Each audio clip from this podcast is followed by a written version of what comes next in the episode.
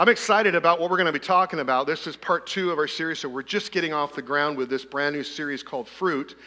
And uh, today we're going to talk about love. Say that word with me love. Love. We're going to learn about love. And I believe that God's going to challenge us in our thinking about love. Love is a very interesting concept in our culture. Have you noticed that? Um, love is generally defined in our culture as some kind of emotional response, some kind of feeling. In fact, we're going to show you a video. Caleb put together a video for us of some famous, iconic love songs. And when we come to these songs, uh, if you know them, just sing along, all right? I, I believe that you're going to know a lot of them. So just feel free to sing out loud. It doesn't matter if you got, sound good or sound bad, doesn't matter. We know these songs. So go ahead, let's hit it. You remember some of those songs? I saw some of you mouthing the words, singing along that kind of brings us into our culture. Our culture is interesting. Love is most commonly connected to romantic feelings. I love her, I love him, I'm falling in love, those kinds of phrases. In fact, I just heard, a, I think, to be a remarkable engagement story. Um, this guy asked, went and asked the father for permission to marry his daughter, and then this is a true story. The guy then told the girl to meet him at a park in their neighborhood where the guy had already told the family and friends to, to come early and hide. And they, they were going to be a part of the engagement process. And so um, she came and he got down on one knee and he proposed and she said yes. And then the guy motions for all the friends and family to come out from hiding. And so they were celebrating together. And when all their family and friends gathered around them, the guy said, But hang on, we're not done yet. The girl took off her coat, her dress, her wedding dress was revealed. And the guy said, Welcome to our wedding. The minister is walking up now. So, right there on the spot, they had the wedding and the engagement all in one shot. And, and the dad was thinking, didn't have to pay for a wedding, right? In our culture, it's so interesting how love is connected to romantic feelings. It's also connected, often connected to friendship feelings. You may have heard the phrase, I love you, man, you know, that kind of thing, or we love you guys. You know, it's connected to those friendship feelings. Also, in our culture, love is often simply a stronger version of like. For instance, I love ice cream. I don't know if you've ever said that, or I love whatever. I just want you to think what do you love? Some kind of food. And you're going to say it all together. Ready? One, two, three. I love. There you go. That's what we do, right? I love ice cream. I love that restaurant. I love that movie. I love that car. Whatever. Love encompasses such a huge range of feelings for us. And yet, in our culture, what's so interesting is we only have one word for love it's love. And yet, many other cultures, many other languages use multiple words to express some of the different concepts that in, in our English language is only denoted by one word. For example, um, many, many words are used in the ancient Greek culture. If you don't know, the, the New Testament was originally written in Greek and then translated so that we could understand it. So, this is the culture that Jesus grew up in. Um, this is the culture that the Apostle Paul was writing in. This is the culture that the Apostle John was writing in. Um, this ancient culture of Greek. And they essentially highlighted four particular words for love. First off was storge, or family love between parents and children, between siblings. Um, philia or platonic love is um, affectionate love between friends, love between members of a community, or maybe members of a church, or members of a team. Um, Eros is another one. It's erotic love. It's named after a Greek god, um, a, a, god for fertility and love. It's a passionate form of love that arouses sensual, sexual, romantic feelings. And then lastly, the one that we use throughout the Bible is the word agape. It's selfless love, it's an altruistic, sacrificing kind of love. So, agape, this word, um, is used when the Apostle Paul is writing about the fruit of the Spirit. And that's what we are studying right now in our series. So I want you to take a look at what Paul says in Galatians 5. The Holy Spirit produces this kind of fruit in our lives love, joy, peace, patience, kindness, goodness, faithfulness, gentleness, and self control. And I think that the Apostle Paul has love first on the list because he believes that it's the core. It's the core of the fruit of the Spirit. In fact, Paul writes in Galatians 5, and we're going to be looking more and more at Galatians 5 throughout this series, but Paul says in Galatians 5, what is important is faith expressed itself, expressing itself in love. So, are you ready to learn about love today? Are you ready to talk about love? Turn to the person next to you, tell them, just ask them, Are you ready to learn? Are you ready to learn about love today? Yeah. Let's pray. God, thank you for today and the chance we have to step into your word. And we ask over the next several minutes that you would just infuse your Holy Spirit into all that we talk about and think about that your word would come alive, the Bible would come alive to us, so that we could learn about this whole concept of agape, sacrificial, selfless love. This is a, a concept, honestly, that is foreign to our culture, and so often it's foreign to us. And so we ask that we would be able to grow and develop and learn this through the Holy Spirit, that the Holy Spirit, you would begin producing this kind of love in us. We pray it in your name. Everybody said, Amen, amen. Grab that full page outline that you have in your brochure. I'd love for you to fill that out and follow along as we go through today. God gave 10 commandments. First off, He gave 10 commandments to establish His people. And He told His people, This is how I want you to live. Um, this is what it looks like to be my people. And then later on, Jesus comes along in the New Testament and he narrows it down to just one command. And we talked a little bit about this last week. John 13, Jesus says, I give you a new command. Read these words with me love each other. You must love each other as I have loved you. And we're, man, think about that for just a minute. You must love each other as Jesus has loved us. Wow. And then he says, All people will know that you are my followers if you what? Love each other. So Jesus said to his followers, This is how I want you to live. This is what it looks like to live as my followers agape love, selfless, sacrificing love. We are to love each other. Now, what's interesting is you see that that was John 13. And the, and the writer, John, is the one that was recording these words. If you don't know who John was, John was one of the 12 disciples, and he was actually one of the closest three to Jesus, one of the closest three disciples. In fact, John, in his writing, he does a little interesting thing. He talks about himself in third person. When he includes himself in a group and a listing of people that's present, he, he uses this phrase. He says, the one whom Jesus loves. So he really knew Jesus' love. He felt loved by Jesus. And so he is recording this, he's writing this, and later on, John writes letters to churches, to local churches, and this is what he says to these groups of Jesus followers. Take a look at 1 John 3:11. This is the teaching you have heard from the beginning. We must love each other. It's that word, agape love. So John emphasizes this phrase of love each other. He takes his cue from Jesus and he emphasizes this phrase five times in this letter of First John. He wants to make sure that we get this. He wants to make sure that we understand this is not optional. In fact, in verse 16, John extrapolates, he describes, explains what he's talking about. Take a look. This is how we know what real love is. Jesus gave his life for us, so we should give our lives for our brothers and sisters.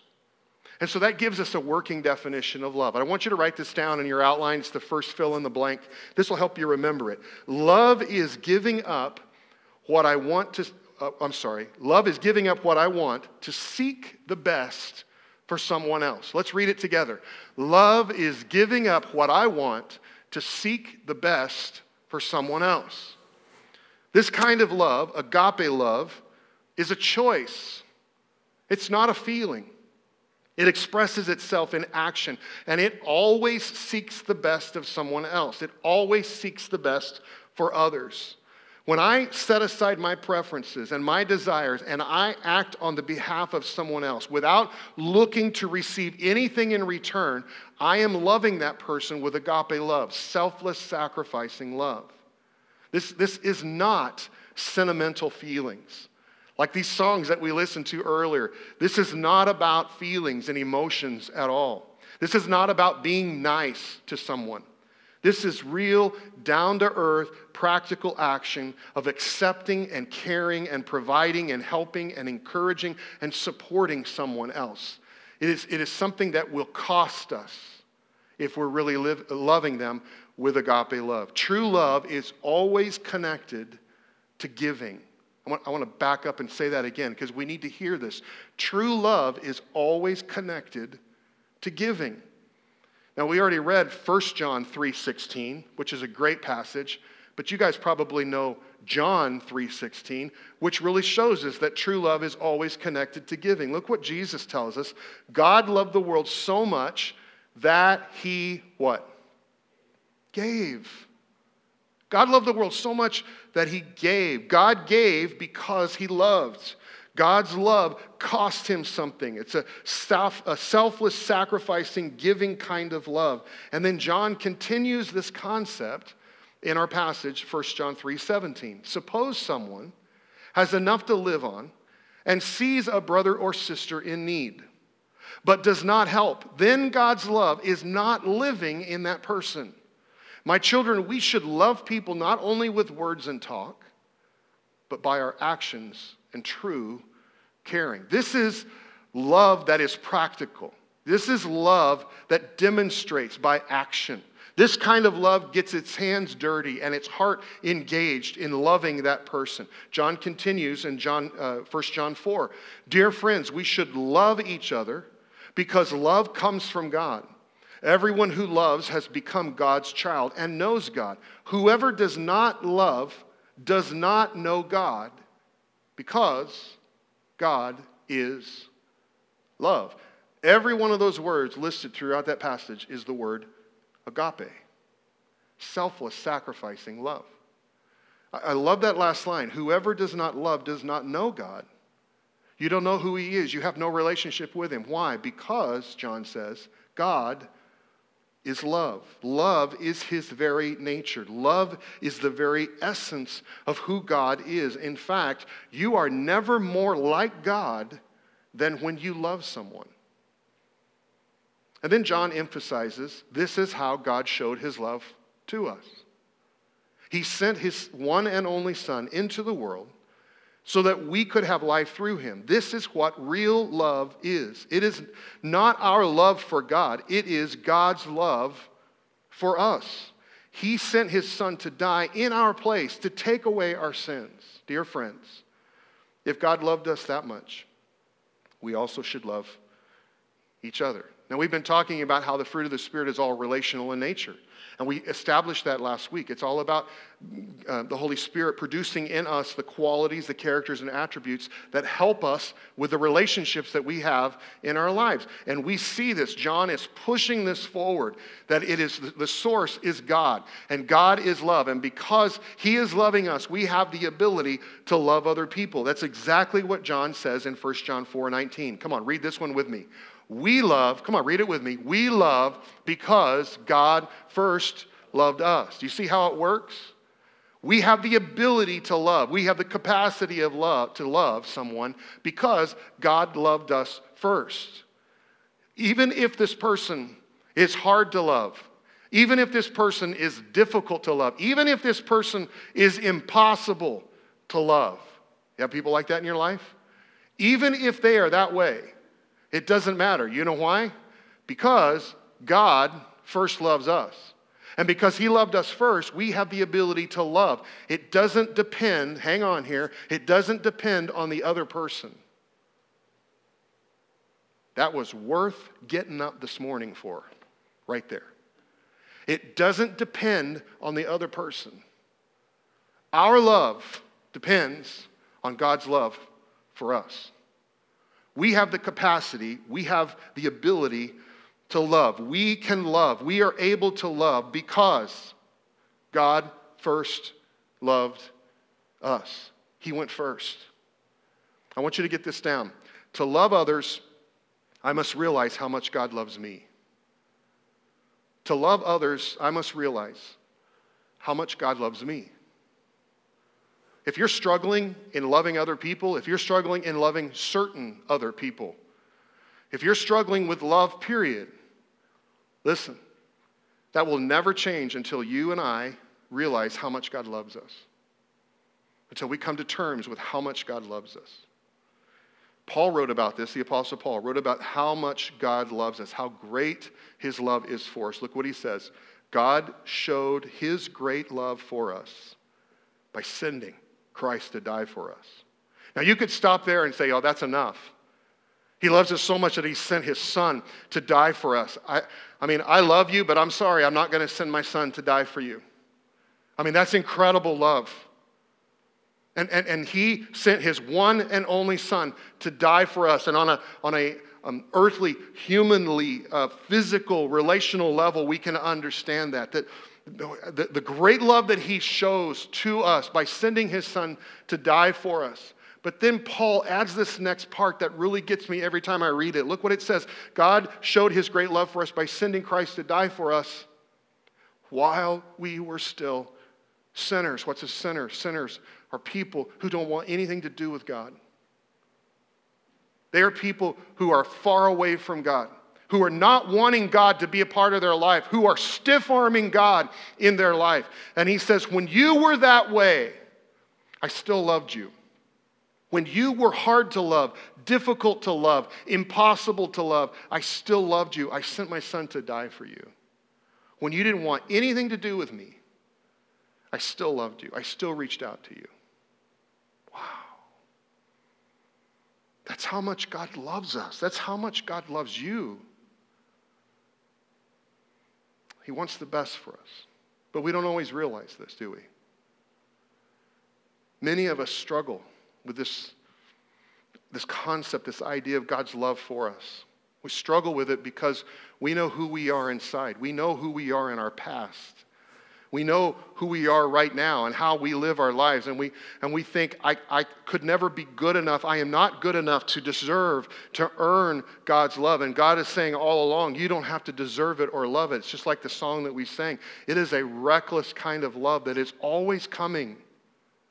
We could never do enough to earn or deserve His love. We realize that. And God says, I know. That's why I choose to love you no matter what. No matter where you've been, no matter what you've done, no matter who you are right now, God chooses to love us. Wow.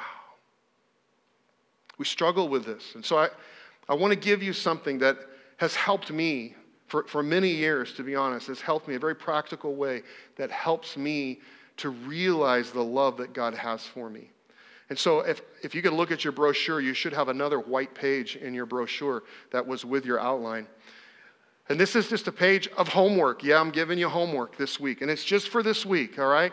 And it should take only like five to 10 minutes a day. And this is what I want you to do. Each day of this week, I want you to take just a few minutes, and you can see the instructions at the top of the page. I want you to first start by asking God to help you realize how much God loves you. And then I want you to read the passage or passages, and they're really easy, really quick to read. I want you to read them, and then I want you to write down your thoughts about that passage. Now, some of you I know are OCD, anal kind of personality types, and you're going to do all of this this afternoon. That's not what I want you to do. Turn to the person and just say, no, no, no. Turn to him right now and just say, no, no, no. Don't do it all in one day. Okay? There are others of us who won't even pull this out of our brochure. It will stay there and probably hit the garbage can about Wednesday. Okay? I want you to turn to your neighbor again and say, no, no, no, don't do that either. Okay? Don't be one of those extremes. What I want you to do this week, what I want you to do is to take this page and this week, starting tomorrow, I want you to read those first three passages, short verses there. And then I want you to think, I want you to, I want you to consider what do these passages do to help you realize more of God's love? How do they help you? What, is it, what are these passages saying to you? To you. There's no right or wrong. It's what God's word is saying to you. By the way, this is the habit of meditating on God's word. I'm, I'm sliding this in here. You don't even know that I'm, I'm asking you to do this. But that's what it is. It's a habit, it's a discipline, a spiritual habit. And I do it every day. I, I look at God's word and I ask myself, God, what are you, what are you saying to me? Help me to understand what you are saying to me through this passage. And then I write it down, I journal it. That's what I'm asking you to do on a really easy level. And so I want you to ask God, God, what are you saying to me about how much you love me? How can I, how can I grow in my understanding, my realization of your love for me? I know it will help you. If you do this, I know God's word will help you to grasp and realize and understand more of God's love in your life. John finishes off his passage, his letter in 1 John 4. Take a look at it. If people say, I love God, but hate their brothers or sisters, they are liars. Those who do not love their brothers and sisters whom they um, have seen cannot love God, whom they have never seen. And God gave us this command those who love God must also love their brothers and sisters. And friends, look at this. I don't want you to miss how John challenges us right at the end. Look at verse 20. Those who do not love their brothers and sisters whom they have what? Seen. Don't miss this. John is saying, hey, you who do not love your brothers and sisters whom you have seen, keep that in mind. Remember what he said in John, 1 John 3 17? Suppose someone sees a brother or sister in need. This is so important for us to understand this because this is really the definition, the active working definition of loving each other. To love others, I must develop an awareness of those around me. Get that down in your outline. I must develop an awareness. I must not only realize how much God loves me, but I must develop an awareness of those around me. I got to see the needs of the people around me. Now, friends, because of the pace of life and because of the stress of life, and because of everything that takes place going on in our lives, at work and at home and at school and all this, I, I have to say that all of us are guilty. Turn to the neighbor and tell them, all of us are guilty of this. Come on. All of us, we all are. Ready? Here it is. We are guilty of living life all about ourselves. Hmm. We focus on my life on my issues, on my stress. We don't see people around us who are struggling, people in need. Do you know how I, how I know this? Because I see it. I see it in our culture. And you probably have faced it just like I have. When you see someone, and I'm not picking on technology, but when you see someone looking at their phone, walking in the middle of a parking lot, holding up traffic, What are they focused on? Their world. They, they don't see anyone around them. When you have a driver that is blocking traffic, or I, an Uber driver, not just recently over at Vaughn's parking lot, just kind of pulled right in the middle and was blocking three ways of traffic, waiting to pick up the person who was coming out of the store. Okay? They didn't park, they just stopped. okay? when, when we, and, and we, we, you know, we shake our head at that and go, ah, get out of the way, you know, that, but we're just as bad. We're not aware of the lives of people around us. We become focused only, we're guilty of focusing only on our lives. And so, the question that I want to ask you, and I think what we need to start asking ourselves, is what do those around me need? The people that you work with, the people that you live near, the people that you have in your circle of influence that you see on a regular basis. And I'm not talking about reaching the world, because sometimes that's what we do. We go, Oh, I'm called to reach the world. That's great. But it's too big. You alone can never reach the world. But guess what? You could reach the person that you work with, or you go to school with, or you know, or you see on a regular basis. You could reach them. And so I believe God is challenging us to love those people in our circle of influence, which obviously includes our church. Wow. What do those around me need? Now, I would, not a betting man, but I would almost bet you some money that this is not the question you wake up with when you get out of bed every morning. The question that we ask ourselves when we wake up every morning is what do I need? And I don't care how much of a loving person you think you are and how much of a giving person you think you are, we all are guilty of this. We have a tendency to shrink our perspective, our paradigm, our view down to this. When all along we've got people around us who have needs. Hmm.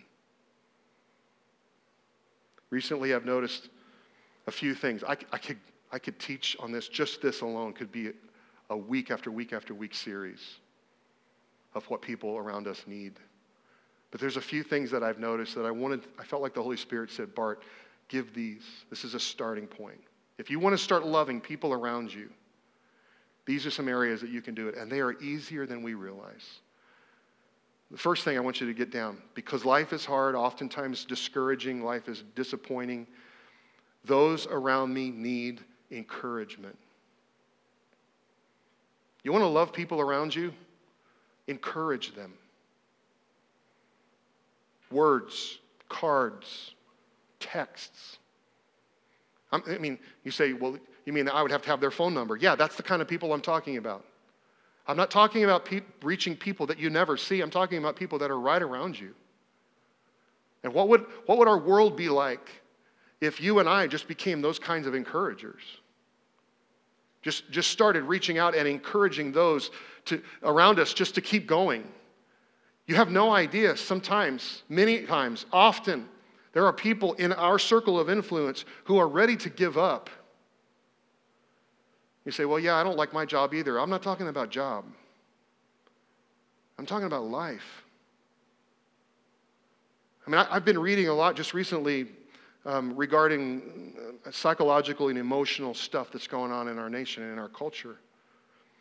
And the thing that I keep seeing every time, these books and re- research papers and, and websites that I hit, every time I keep seeing these statistics of how many people are on medication for anxiety and depression in our culture. Some of us right here in this room may be on those kinds of meds. You know why? Because we're struggling. We don't want to keep going. We're discouraged. We're disillusioned. We're disappointed with things and for someone to come alongside and say to us, hang in there. I'm praying for you. Hang in there. I mean, it, it's an encouragement just to, just to know that someone is there and, and praying for you, but to, to feel, to, to sense that they are coming alongside to encourage you. I think it was um, Jon Acuff who said, you know, you could be a thousand encouragements and one criticism, and what do we remember? the criticism. And all of us are that way. I, I want you to think right now when was the last time you got encouraged by someone? I would dare say that it would take us a while to think about when it happened. You know why? Because it doesn't happen enough. And I want to be, and I think you want to be, a person who loves others. And I want to work on this. These, these things I've listed, I'm listing, they're things I'm working on currently. It's like, God, help me to encourage people around me. Help me to send those texts, to send those cards, to give those words. All too often, we think it, but we don't do it. We think, I should encourage him. I should encourage her. Oh, that was a really good job. I should say something. We never do. And all the time, those around us are drowning in discouragement and disillusion and disappointment. And your encouragement can make a difference. Because all of us are looking to get recognized for what we do, and all too often it never happens. It doesn't happen at work, it doesn't happen at home, we don't get recognized. Get this one down. Those around me need recognition. They need recognition. I mean, come on. Have you ever had somebody pat you on the back and say, Good job? I saw what you did. Even if it wasn't something publicly, maybe it was something behind the scenes, and someone comes alongside at work or at home or whatever and says, You did a good job here, thank you. That recognition, oh man, that recognition goes so far, doesn't it? It makes such a huge difference. Words, cards, gifts, texts, celebrating what has been done. So we can encourage and we can recognize. But also because so many people are lonely and hurting and worried, those around me need to know someone cares. I want you to get that one down. Not only do we need to encourage them, not only do we need to recognize what they are doing, who they are, and that they have a purpose in life, we need to let them know that someone cares, that someone is actually watching and cares about who they are. Friends, let me give you a bit of advice here. In loving somebody else, you don't need to fix them. You don't need to fix their problems. See, all, all too often we think when we come across someone who we, we see, oh man, they need love. They've got a lot of issues. They need someone to care for them. And you know what we do? We pull back because we think, I can't fix their problems. I don't have enough time. I don't have enough resources. I don't have, man, they got too much baggage. I, I just don't know if I want to get involved in that. They don't need you to fix their problems. They need to know that someone cares about their life about what they're going through, what they're feeling, what they're facing. They need to know that you care. Sometimes the issues that they are facing are way beyond any fix. Those around me, they just need to know that I care about what they're going through. They need to know that I'm praying. Some of you receive texts from me occasionally, and I say, Hey, I'm praying for you today. You came to mind. I'm praying for you today. I don't necessarily know what's going on, but I want you to know that I'm praying for you because I care about what's going on. And listen, anytime I text you and say I'm praying for you, and you, and you think to yourself, man, I wish Bart knew what I'm going through, please let me know what you're going through. It will be confidential, but I would love to focus my prayers more for you. Instead of just, I, you know, I'm praying for Brooke. No, I'd love for Brooke to say, Dad, can you, can you pray in this way? And absolutely, you know, because I want you to know that I care about you. And that's, that's what we should do for people around us. You say, well, you know, my coworkers are not so much into Christian and, and church and all this. Doesn't matter. Man, if you come alongside them and if you have built some kind of a relationship, again, I'm talking about the people that are around you. If you have some kind of relationship with a coworker, you could, I mean, they already know that you are a religious person or a church person or what hopefully they already know that. And if they already know that they're not going to be offended by you saying i'm praying for you. I'm thinking about you. I'm praying for you. My prayers are with you. You know? It's, it's a huge thing to let people know that we care about them they simply need to know that. And can i say that for us as a church if i can just speak to you as a as a pastor and a friend for us as a church, Pathway Church, we are a friendly church. But these three things we struggle with to each other. You know why? Because we don't know each other's lives. We don't really know what's going on. I know you by face and by name, but I don't know what you're going through each week. Sometimes I'll ask you, I'll talk with you, and I'll ask you, hey, how was your week? I'm not shooting the breeze with you. I'm wanting to know what is going on in your world. How's work? How's your family? I, I, I want you to know that I care about that. And we, as a church, we got to get better at this. Because we have people who are struggling right here. We have people who are ready to give up. We have people who are dying to be recognized in life to know that they have a purpose in what they're doing. We, we have people who need to know that someone cares about them. Pathway Church, we don't encourage, we don't recognize, we don't show we care enough. We need to change that. I mean, the church, if we are part of the church that Jesus is building, if we are part of the church, which is, listen, the church is the representation of Jesus in our world today, the visible representation of Jesus. Jesus is no longer here, right? He, the, the scripture says that he told his followers he was going back and he, and he left and ascended into heaven, is what the book of Acts tells us. And he's at the right hand of the Father now. So Jesus is not physically, visibly here anymore. And yet he left the church to be his body on earth today. If we are to be the physical, visible place where people are experiencing Jesus, shouldn't we be the kind of place, more than any other place on the planet, where people can be encouraged, recognized, and know that someone cares about them? Shouldn't this be us? Shouldn't this be how we love each other? You might say, Well, I don't know what's going on in their life. That's your fault. Friends, listen, if you don't know what's going on in somebody else's life, you aren't aware of them, and that is on you. And what does John tell us? If you don't love your brother or sister,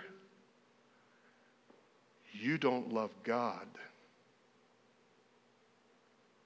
Let me put it clearer.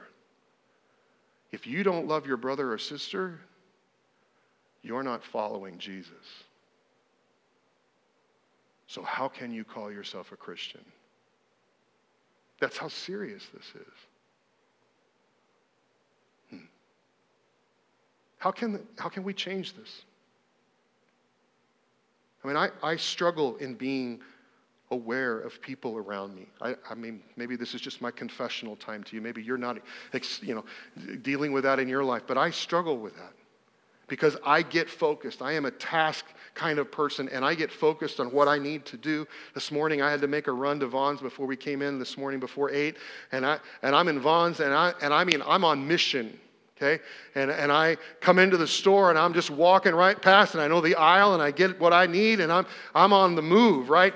And the, and the, the cashier is a young guy and I, am checking out and, and I'm not even looking up. I'm just pulling out my Vons card and I'm sliding in. I've got my credit card and I'm doing that, you know, and, and I'm getting my items. I haven't even looked up. And he says to me, So what are you doing today? And I thought, I'm going into this, to this message about loving people around me and being aware of their lives. And I haven't even looked at this guy yet. And before you wag your finger at me, we are all guilty of this. Right?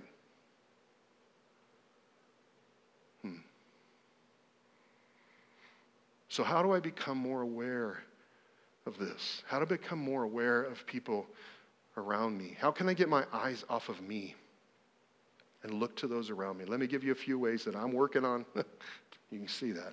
First off, I need to watch those around me more. I want you to write that down. You say, well, that's pretty easy. That's, uh, I can understand that. Yeah, write it down. We don't do it. Get your eyes up, right? Get your eyes up. Start watching people around you. Friends, let me tell you, we, we can learn so much about each other if we just start watching each other, if we start paying attention to what's going on in each other's life. I'm telling you, when you talk to people, you can begin to pick up signs of stress and signs of struggle and signs of depression and discouragement just on their body, on their face, on, on the way they carry themselves, the way that they're talking with you. You can pick that up. If they're ready to give it up, you can pick that up just by watching and, being, and paying attention, being aware of them. I mean, look at what Paul tells us uh, in Philippians 2. Do not be interested only in your own life, but be interested in the lives of others. Man, Sorry to break it to you, but that doesn't come naturally to us, does it? For me, I got to work at paying more attention to people around me. I pay way more attention to my own life and what I need to do,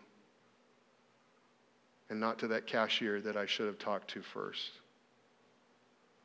Next, I need to pray for those around me more. You know what I've learned? Prayer changes me. Doesn't always change the circumstance, doesn't always change the situation. Prayer changes me. Whatever I pray for, I become focused on that more. And, and maybe that's just my personality type, but man, when I start praying for something, I want to know is it working?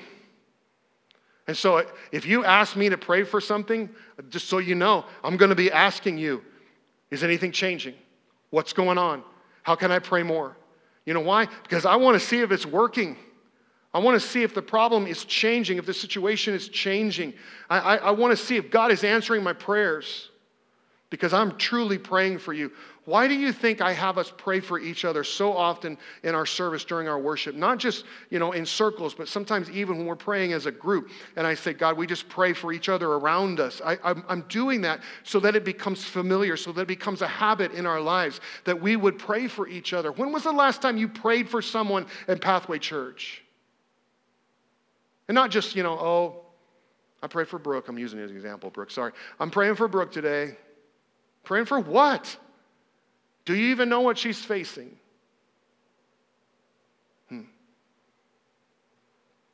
I need to pray for those around me. Ephesians 6, I love this out of the message paraphrase. Says prayer is essential in this ongoing warfare. Pray hard and long. Pray for your brothers and sisters. Keep your eyes open. Keep each other's spirits up so that no one falls behind or drops out.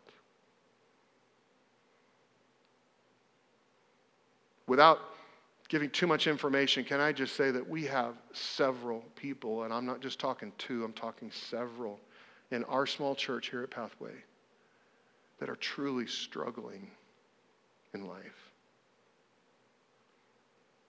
And we are not covering each other in prayer. You say, well, Bart, I don't know all the information. Can I?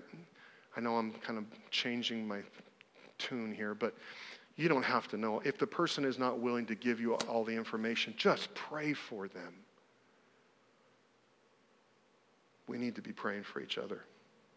Lastly, I need to ask questions of those around me more. I need to ask questions. You say, well, what does that have to do with becoming more aware and focusing on people around me?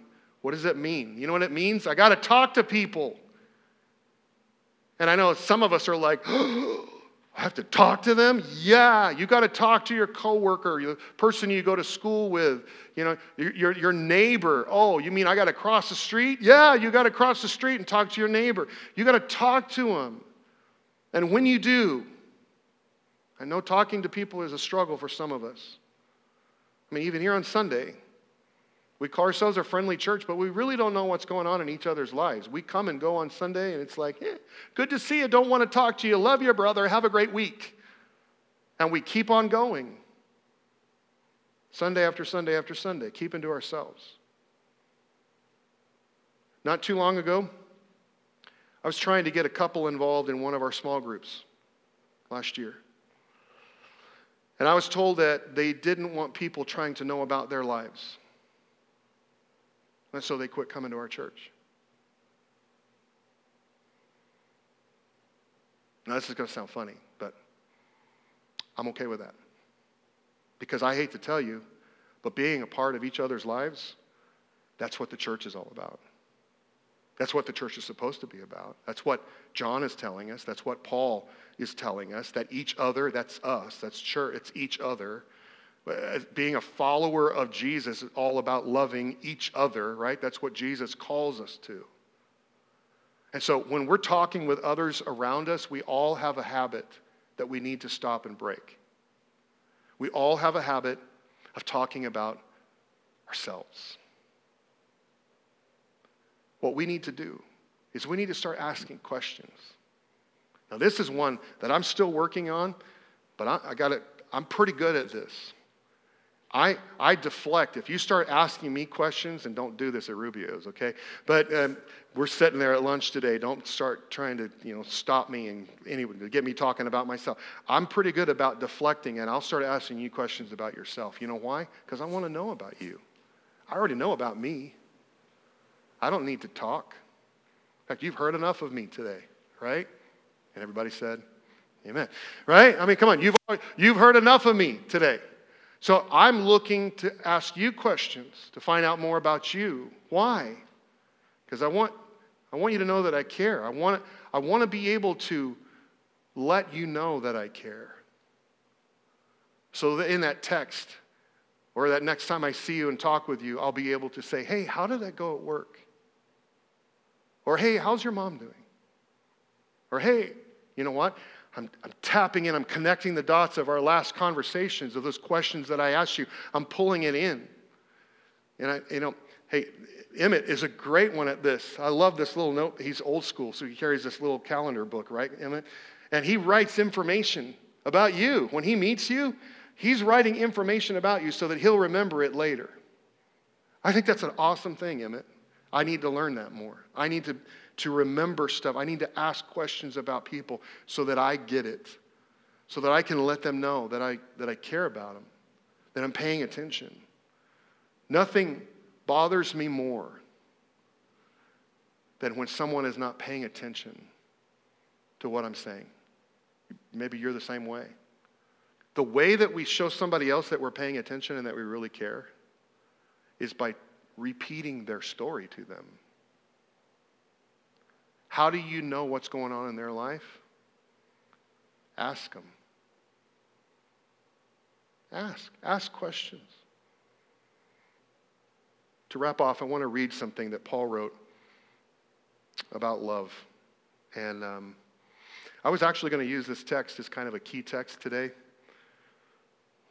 But when I started studying it and reading it, this expanded version of love,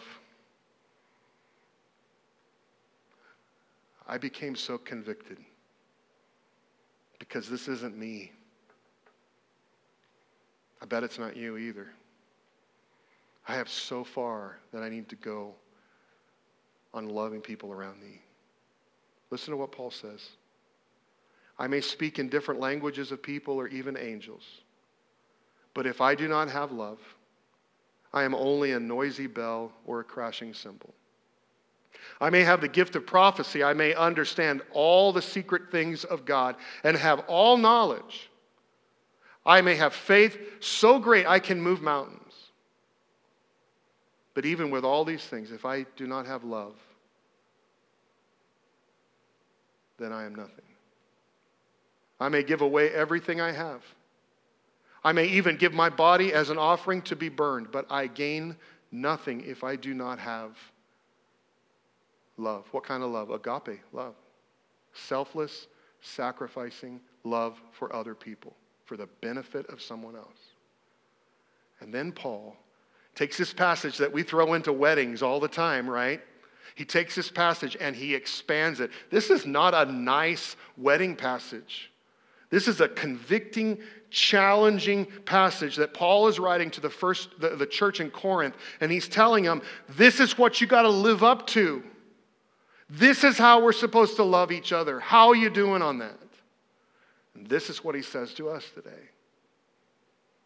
Love is patient and kind. Love is not jealous. It does not brag. It is, is not proud. Love is not rude. It is not selfish. It doesn't get upset with others. Love does not count up wrongs that have been done. Love patiently accepts all things. It always trusts, it always hopes, and it always endures. Hmm. That's the goal. Don't just know about love, but show love. That's what Paul's saying. This is what we, as Jesus followers, are called to do. We're called to love each other in this way. And the context for this kind of love, guess what, is the church. And I would like to say the context for this kind of love needs to become our church, Pathway Church. You know what? Paul tells us in 1 Corinthians 8 while knowledge makes us feel important, it is love that strengthens the church. Love. And I think Jesus knew that if the church gets this right, everything in our world changes. Is it the church's fault that the world is so messed up? No. But could the world be changed if the church gets it right? Yes. Jesus says, All people will know that you are my followers if you love each other. Would you bow your heads with me?